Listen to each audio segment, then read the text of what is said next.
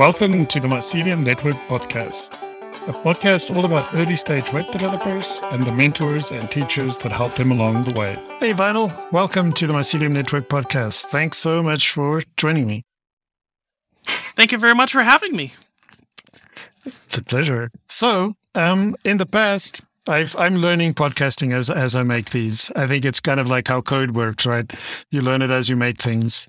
Um, and so in the beginning, I used to always uh, kind of read people's bio out, and I thought, nah, that's so been done a million times. I want to do something else. So, um, what I basically want to do is keep quiet and let you talk. Um, so you can go as far back as you want, um, but basically tell us about your story. Like, who is Vinyl, and how did you get to where you are today? Where are you today? And like maybe even even some things that you um, are looking forward to in the future.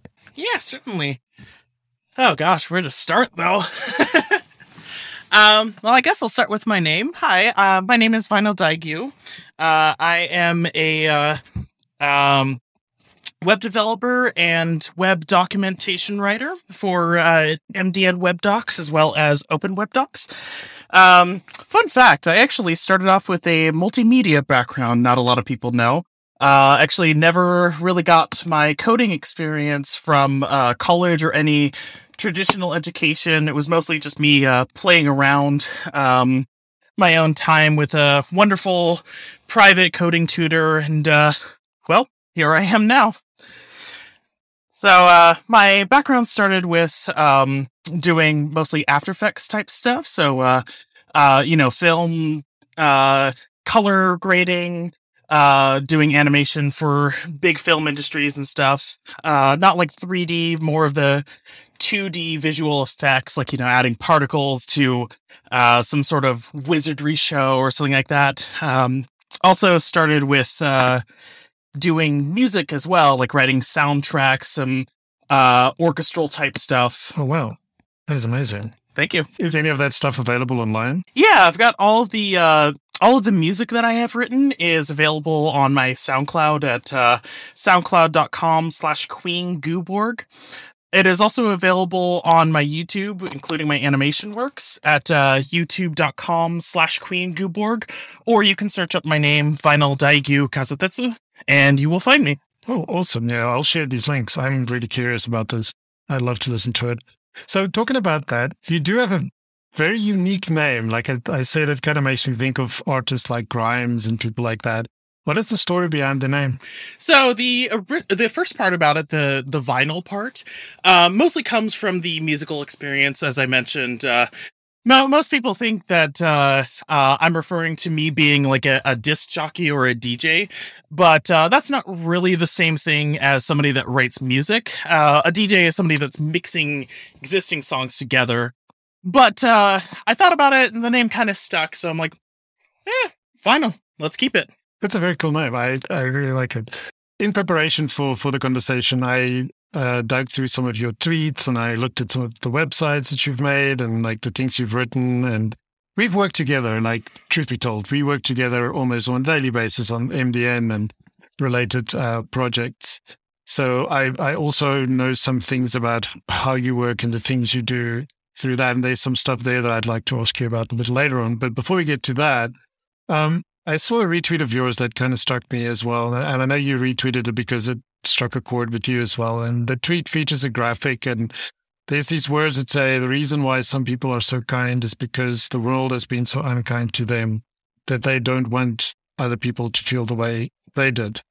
Um, and, you know, for me, I, I do wish there was more kindness in the world. And I think in the last two, three years, everything that's happened in the world and continues to happen, um, I don't know. There's there's a feeling of cynicism that is set into a lot of people, and it's it's sad. It's hard. Um, I mean, I I sometimes go through that myself, which I I guess is human, but um, sometimes more than I'd like.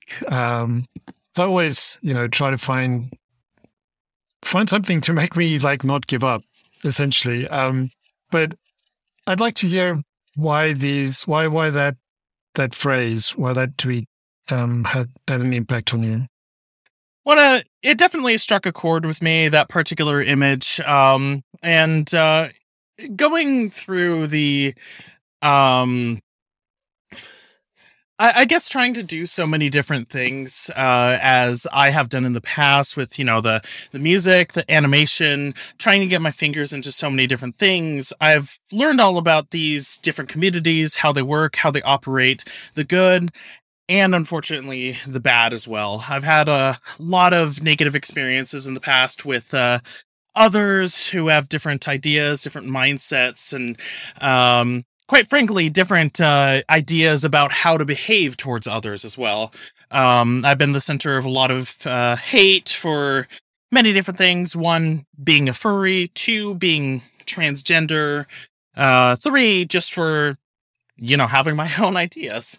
Um, so I I want to be one of those uh, one of those individuals in the world that is not like that. I want to be one of the good souls in this world, um, because I believe that uh, the more that we give to help others, the more good we will receive ourselves, and the better the world will be. Yeah, and um, you're doing a good job at that, by the way.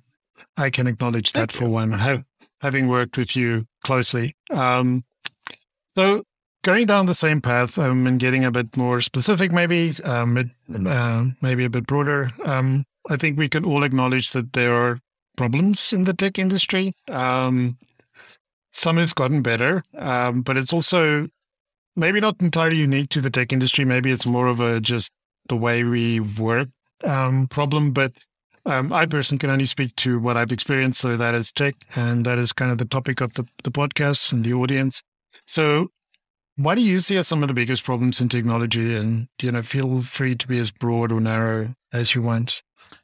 I think probably one of the biggest issues that I face on a daily basis is uh, educating those to what is available out there for them in terms of technology. Like, um, one of the things I do on the side is uh, computer repair and, uh, um, uh, as a part of that, uh, a lot of my job ends up being teaching others how to use their computer in the first place, or what the difference between Google Chrome and Microsoft Edge is, or uh, heck, even the difference between left and right mouse click. Um, I think that there needs to be uh, uh, more programs out there to teach individuals um, how to use a computer, what a computer is, how it works, uh, also how to avoid scams that are on the computer. Because uh, the people that don't know how to use a computer as much are the ones that get targeted the most because they don't understand these differences. Um, and I think it would be pretty great to see some more like government fund programs and stuff to uh, to educate their their citizens on uh, um, well the 21st century basically. Yeah, uh, uh, I. It's kind of strange that if if you think about it from a, I don't know, a, a narrow perspective, like somebody that's in the tech industry, you you completely forget about the fact that there are a lot of people that don't know how to use the basic things about a computer. Um, one often hears right. that um, if you ask somebody like, "What is the internet?" they'll tell you Facebook or they'll tell you Google, and that that's their concept. That's their understanding of what the internet is. They don't they don't understand that there's so so so much more to it than than just those two service providers or big corporate companies. Um, and then, of course, just like you said, the very very basics of okay, my keep my computer is on. Now, what do I do with this thing? Like a lot of people don't know. Um, and yeah, I think with early stage uh, web developers, that is the same thing. I think once you get to a certain point, you can kind of figure stuff out yourself and you can, you kind of get to know where to find the answers that you're looking for. But if you're completely new, I'm not sure we're doing a really good job there of onboarding folks. I agree with that. And it's quite a challenge to uh, uh, figure out how to write these guides for uh, these beginners as well. Because uh, us being so uh, experience with technology and the uh, different technologies that are available to us, like being an expert in the field, there are things that we just know um, instinctively at this point, and uh, we kind of forget what um, people need to be taught uh, and such. In that same sense, what they need to learn before they get to the more advanced levels. Yeah, for sure. Um, like the Mycelium network, part of, well, I mean, I guess the core function or the core reason it exists is basically to try and solve this by talking to exactly those people um, and asking them like what what are your pain points why where do you get frustrated um, not so it's not just understanding why you're getting into tech but okay now that you're trying to get into it what are what is the roadblocks you're facing and oftentimes you think it might be stuff like work experience and that is definitely a problem um, or like interviews or how do I find a job? But oftentimes it's more like, no, it's not that. It's, I don't know where to begin and where I've started but now I'm kind of stuck at this point and there's so much information and I don't know where to go from here and I kind of end up spinning my wheels and getting a bit demo- demotivated. So yeah, I do think there's there's room here for curation. That is what I've what I've learned not so much creating new content necessarily. I think places like MDN and that um, do a great job of it, but the curation is maybe the missing piece. I agree. So staying with tweets, um, another one that caught my is is this meme that you tweeted where you said like when explaining to non-developers what you do, uh, this is like a meme that you use. I found that very interesting. Can you maybe seeing this as a podcast, people can't see the visual. I'll link to it, of course, but um, can you maybe explain the tweet a little bit and like how you use that to explain to people what it is you do? Yeah, certainly. Um, so I always had uh, thought about the uh, the big brain, bigger brain, biggest brain meme that you're referring to, and uh, um, a lot of times when I try to uh, in the past when I try to explain what I do to others, uh, they wouldn't really understand the difference between doing the web development itself um, versus documenting how to write web uh, websites and what are the technologies available in these browsers. Um, so I always like referred to that meme uh, whenever I would talk about it and say like, um, it is web development related, but what we are doing here at MDN Web Docs is a step beyond that because we are teaching others how to write websites, not necessarily writing our own websites. And I mean, I do do web development still. Like I have the my own personal website. I have the one for my company. I do uh, contract web development for other companies as well. Um, but when it comes to what I am contracted to do for MDN Web Docs and Open Web Docs, it's not really much to do with the web development itself, more so the teaching others how to do it. Okay, that's cool. Yeah, I, I think that that is that could be a tricky subject to explain and to really get across. But I think you did, a good job of doing that just now. so Thank you. I, I, still have one one of my family members still thinks that when I say browser compatibility data and I'm talking about the MDN BCD project, they still think to this day that I am referring to writing cross browser compatible websites.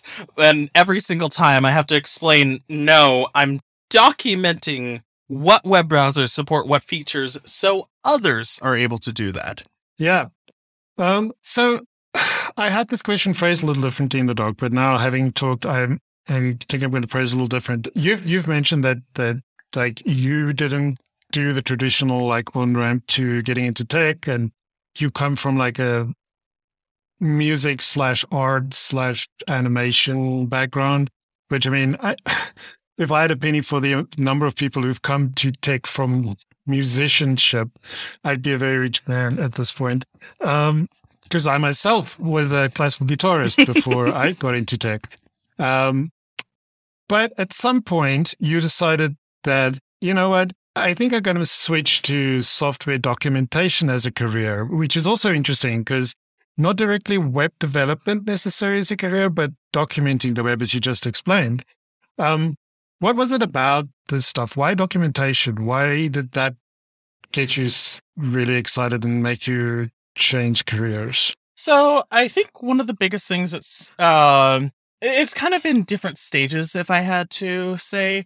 Um, the first stage was uh, attempting to pursue a traditional education for music production and uh, uh, music composition and stuff. I took uh, college courses for it.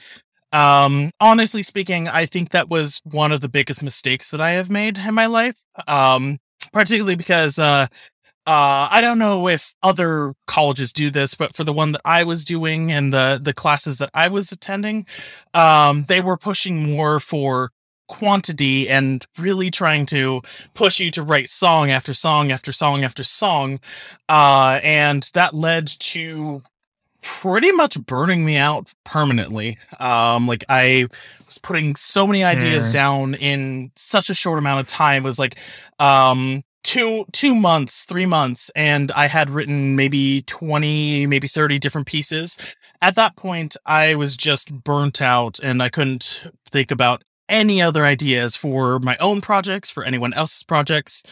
Um so uh after that i um kind of put that to halt and started focusing more on the animation side of things so the uh music visualizers the the uh light shows type stuff um and that was that was pretty fun but i was quickly getting frustrated with um well my computer crashing a bunch on me and uh the software crashing and taking so long to render because I was doing all this complicated stuff. The computer was like, whoa, there, I gotta process this. And especially considering the fact I was I was rendering out 4K videos and 4K at 60 frames a second before anybody else on YouTube did. Most people were still doing the standard wow. full HD 1080p at 30 frames a second. Uh, me, I wanted to uh, get a head start on the future of videos and stuff, especially because I noticed that um, rendering it out in 4K, there's a lot more information for the computer to downscale to 1080p, and the images would look a lot crisper, they'd look a lot smoother and stuff.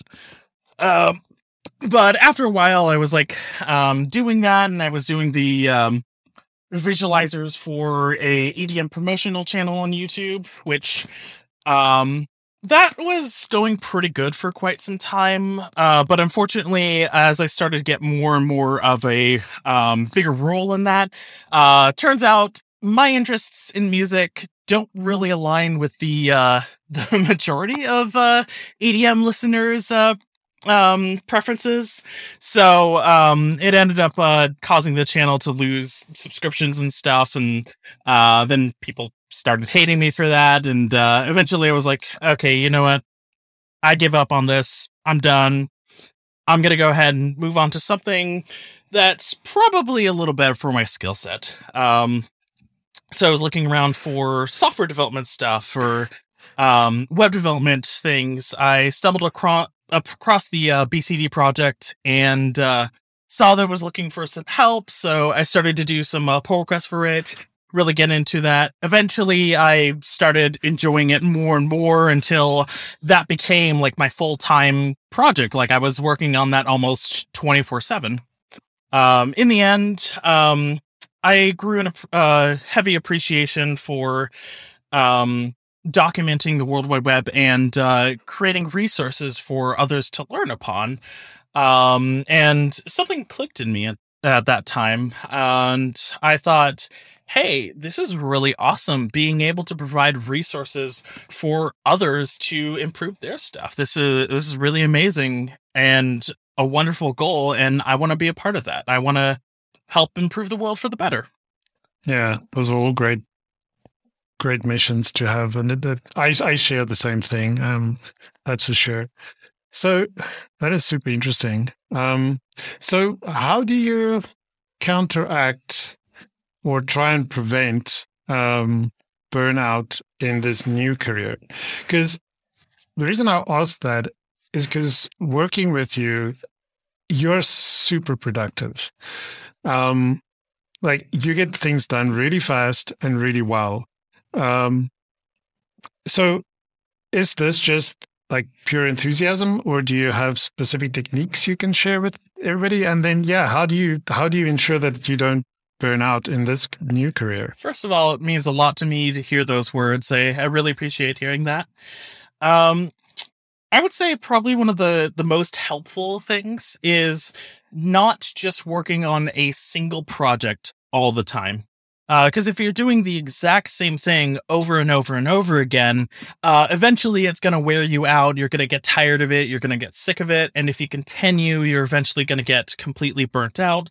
So for me, what I do is I switch between different projects a lot. Um, I'm still sticking with mostly the projects within the MDN WebDocs repositories and stuff, but uh, um, I'm working on the BCD project. I'm working on some content eventually. Then I'm working on the core engine for MDN WebDocs, and then I'm working on uh, um, one of the aspects for the interactive examples that you see and then switching back and forth between them then spending some time on my own personal projects like my company website. So i think probably the the most helpful thing is not sticking to just one thing at a time but switching between them and trying different things. Um, so that way you're always switching to something new, uh, something fresh, and uh, keeping the cycle of fresh content. Yeah, makes sense. I, I also like I think that's one of the reasons I like the idea of open source. Um, one of many is this freedom to move between projects and also your own stuff, right? Scratching your own itch and all that. Um, because I did do the corporate thing in the beginning of my career, and like, oh boy, I would that was not a good fit for me at all uh, getting up every day, going to some to build some back end administrative console for some big mobile company. Was just like, there's nothing here that means anything to me.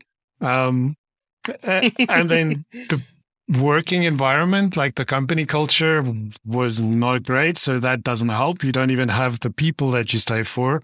So yeah, when I when I got into open source and when I started contracting with Mozilla about 11 years ago, um, I saw a whole new world um, for sure. And um, it like I I can't see myself moving out of that that world ever ever again.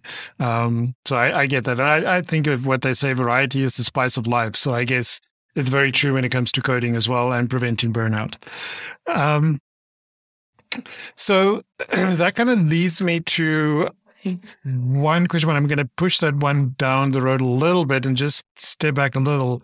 You you gave some advice that I think is very good, um, where it's like don't spend all your time on a single thing. Try different things because that keeps things interesting. But beyond that, is there anything that you, any advice you can share for like early stage web developers that's like starting their journey in this, like, to be honest, like fast paced industry? Um, I sorry, I, am going a little bit all over the place, but my brain keeps thinking things that you said that I wanted to get back to. Because the, the stuff that you talked about with the music industry, I think that industry is rough. Um, I think it's it's very, very, very demanding, uh, and it's and I think it's because it's become like a kind of sausage factory. It just you know, it just has to keep pumping out more and more and more. And the faster, the better, the more money there is to do. Definitely. So, and I think that's one of the things I like more about open source versus corporate environments is that um, because there's more meaning to, to the work, I think they, people take a little bit more time to consider what, how they do things and whether they should do things. Um, but yeah, um, coming back to what I what I wanted to ask you is like what advice do you have for early stage web developers that's just getting into this industry? Hmm, that's a really good question. I would have to say one of the most impactful statements of advice that I would give to an early web developer is don't give up um, as, an early programmer, as an early software developer or web developer, um, you're you're going to run into issues left and right. Um, there's always going to be some problem that's going to arise, and you're going to have to solve it. Um, I believe that uh, failure is not uh, the end, but rather a path to success and a learning experience. So if something's uh something's got you stumped, don't give up. Uh, maybe take a step back for uh, for a little bit and then come back to it with fresh eyes. Or if you're really stumped, there's so many great resources online, like Stack Overflow, for example. You can ask basically any any software development question, and there are so many people who will jump right onto the question and answer it for you. Or most likely, if you're having an issue, your question has already been answered, and there are existing Stack Overflow or Reddit posts that uh, answer the question eh, with uh, so many different users giving really wonderful advice uh, on those platforms. So don't get discouraged. Don't give up. Uh, keep pushing forward, and you will reach your goals eventually. So interesting, you mentioned Reddit. I I'm slowly using it again. How do you find Reddit as a platform? Do you find it like being inviting and good for like tech in general, but then also maybe new folks? I would say it depends on which communities on Reddit you go to. Um, there are some pretty amazing communities that are on Reddit that are actually like uh really inviting and welcoming. Um and then there's the ones that are kind of like oh you're you're a person. Well well screw you. You're you're a, a crap stain on society. And um I, I think like uh just like anywhere on the internet, I would say it depends on where you go. There, there are going to be the bad apples out there, but there's also a lot of good apples if you look in the right places. Yeah. Do you have any like subreddits that you can recommend? Uh, that's a good question. Um, r slash JavaScript, I guess, would be one. I don't really go on Reddit that much myself. Um, but most of the time that I go on Reddit is uh, when I'm Google searching something, and that's what comes up in the Google search results. Um, yeah, it's usually how, how different um, our search results are tailored based on our usage. Because I almost never get like Reddit in my search results when I search for stuff. Also, I think r slash Python. see, yeah, r slash Python. Um, hot topic. Uh, like or dislike TypeScript, and how early do you think web developers should start paying attention to it? oh, this is a definitely a hot take. Um, I personally despise Java, or uh, not JavaScript. I personally despise TypeScript. I like the the concept behind it of uh, having type checking for all of your variables to make sure that uh, you're sending nothing but exactly the types of inputs that you want and preparing for those. However, I think that there is a lot um, with TypeScript that really needs to be overhauled and uh, fixed and uh, seeing the development stages for um, TypeScript or really any of the Microsoft owned projects, I highly doubt that they're ever really going to get fixed. What I would personally like to see is a TypeScript alternative, like a new project that introduces the same things that TypeScript does, but in a much better developer friendly way. Yeah. So I don't know if I dreamt this or if this is a thing, but I've mentioned it to somebody else as well. I heard that Microsoft made a proposal to bring types to JavaScript. Does that ring a bell? I have not heard about this. Um, the the tricky thing, of course, with anything you want to do to JavaScript is you have to always make sure it's backwards compatible. So you can't just turn JavaScript into a typed language because 90% of the internet will break. So I I don't know if they want to do this in the form of annotations or exactly what, but and maybe maybe this is something I thought I, I heard and I didn't, but I'm pretty sure that there was this talk that Microsoft has proposed this to TC39 and that it's in discussion um, about whether that's a good idea. Um, I spoke to somebody earlier today, and it'll be it'll have to be really well thought out. Maybe this is the opportunity that you're mentioning to rethink how it's done and do it better. Um, I do, I do worry about if this would present a barrier to new people new to the web, because currently, while making a website isn't the most complicated thing, it's not easy either, especially if you want to do it well. But I think all the technologies are really approachable and you can get quite far even if you don't know all the ins and outs of it. Um, I don't know if bringing typing to JavaScript would cause a bigger barrier to entry. Yeah. Um I see that there is a Microsoft dev blog um post about this proposal uh from March 9th and what I'm seeing here, if I'm reading this correctly, is that it would be bringing uh, type definitions to JavaScript, but not necessarily require the type definitions.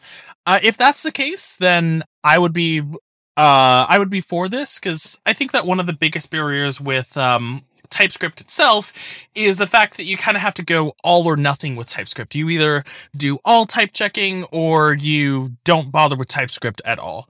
So if if it's if JavaScript is kept in a uh, backwards compatible in this sense, where you can specify types as you desire rather than having to specify all of the different types, then I I think that this proposal would actually be pretty pretty helpful for the future of the World Wide Web.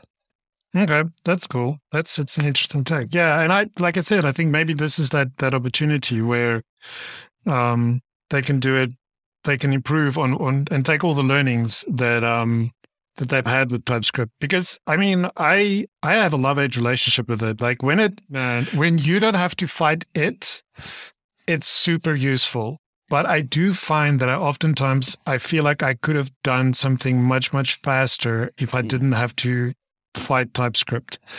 Um, and that is especially true when it comes to DOM elements. Like TypeScript don't seem to play very well with these things. Like if you have an event and it's like it could be a button, but it could also have come from a link or it could have come from this then typing starts to get pretty tricky. And sometimes it throws up the weirdest errors about stuff like, oh, this thing could potentially be null. But it's like, yeah, I guess, but I know that it never will be, or this piece of code won't wouldn't have run at all. Um, so yeah, I, I definitely have like a love hate relationship with it. Um, my personal opinion around that always has been I can see the value of it when you're writing an API I'm not so sold on it when you just use it for good old front end development. I'm not sure how much value it adds there. I agree. And this was the exact same response that I had given to one of my old contracts when they had asked if they should migrate over to TypeScript for their front end. I they were asking me what I thought the upsides and downsides would be for it, and my response was pretty much exactly the same. Like there's no real reason to migrate your front end to TypeScript. The back end, yeah, totally. Like it actually does provide some benefits for the back end, but the front end, just leave it as pure JavaScript. Yeah, I think we've we're talking the same language there for sure. Um, so yeah, you've alluded to this before, but I want to bring it up. Um, so you are the founder of Gooborg Studios, and when I looked into it a little more, I learned about Goo font and Goo icons, and the Goo icons are really cool. I really like them a lot. Can you tell us a little bit more about like Gooborg, Gooborg Studios and then these other two um, tangentially related projects? Yeah, certainly. So, uh, Gooborg Studios had uh, basically been my dream company um, for probably over a decade, maybe a decade and a half. Um, and uh, I wanted to create this company that uh, brings a bunch of different kinds of uh, artists, uh, software developers, um, translators, etc., together under one roof, so that we can create these amazing projects together. It actually started off as a uh, uh, an idea for this one anime series that I wanted to do, uh, which later turned into the idea for a video game, which later turned into, well, just sitting on my old MacBook back at home.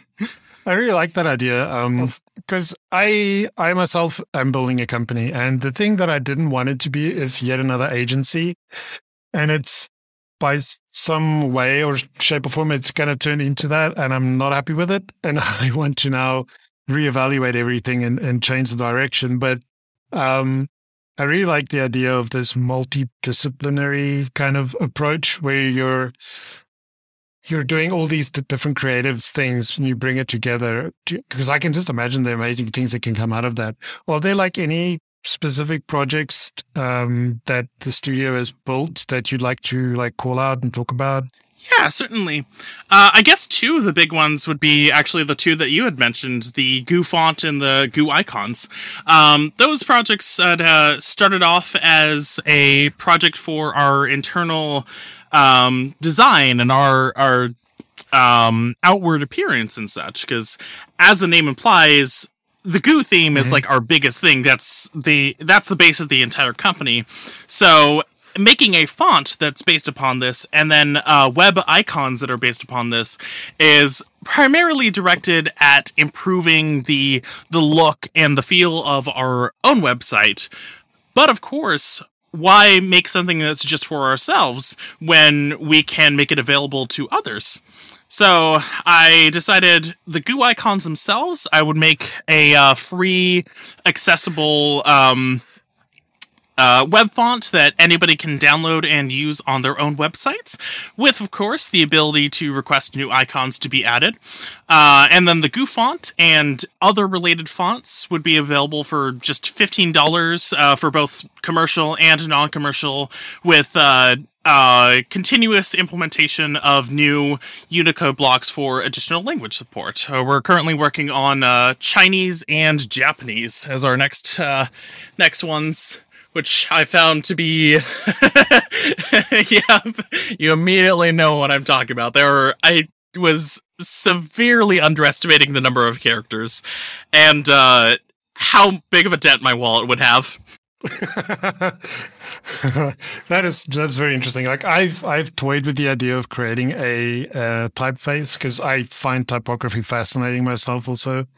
Um, but having looked into it, it's like I really need to set some time aside to really understand this whole artistry um, of creating typefaces. It's fascinating. For now, I'll just enjoy the beautiful ones that exist and try and make something useful with them. Maybe one day I'll I'll explore making my own. Um, I know you're in, heavily involved in open source in general, from what I from what I can tell, anyway. Um, what do you see the role of open source in education, but then also in making a better web? I think having open technologies and open standards means that it everyone is able to utilize these to improve their own projects. And if they're improving their own projects, it's uh, providing resources to help others improve their own projects, and so on and so forth. Um, eventually, improving the mm-hmm. entire mm-hmm. world as we know it. I think it's a very powerful uh, community and uh, helps, um, you know, help just helps improve the world overall. There are problems uh, inherent in open source, but they are being talked about much more now. I think it's kind of like accessibility, um, where for the longest time it was something that was tacked on at the end, and it's become like front and center now, and it, it's really great to see that. And I think the same in the same fashion, like open source has had inherent problems that everybody acknowledged, uh, but not in the open. If you had a bunch of maintainers in the room, it'd be clear that there's a problem. But if you looked at it from the outside, you would not see the problem necessarily. Um, and it, you know, it, it's it's multifaceted. It, it, it, some of it has to do with people feeling right. entitled to demand certain things from people who run open source projects, and it's like, uh, are you being serious? This thing is for free. You can contribute. It's you know, chill out. Um, and then just the mere fact that you know it, the whole thing of of giving away everything for free. Um, while it's it's wonderful and all of that, it it can only go so far um, until you really need to understand that these are actual human beings with real lives trying to make great software products um, and sustain themselves. And it's not very uh, scalable, as they say, to do this for free. There needs to be some kind of model that gives you the ability to also have a, a life. Um, because you know uh, even if you write the greatest open source project in the world, if it, you have to pay your mortgage, they're not going to care about that if you don't have money to pay. Exactly. I think that's one of the uh, be- biggest benefits of uh, platforms like the Open Collective, for example, um, allowing uh, donors uh, or sorry donators like uh, individuals and big companies to uh, contribute financially to these projects to you know to sustain their development and to sustain those behind the development as well. Um, and I think it's an uh, it's an amazing thing to see uh, all of these users and uh, big companies as well that are so willing to drop uh, huge amounts, um, either uh, individually or collectively, to sustain the development of these open source projects. It goes to show that they really enjoy these projects and they want to see them continue.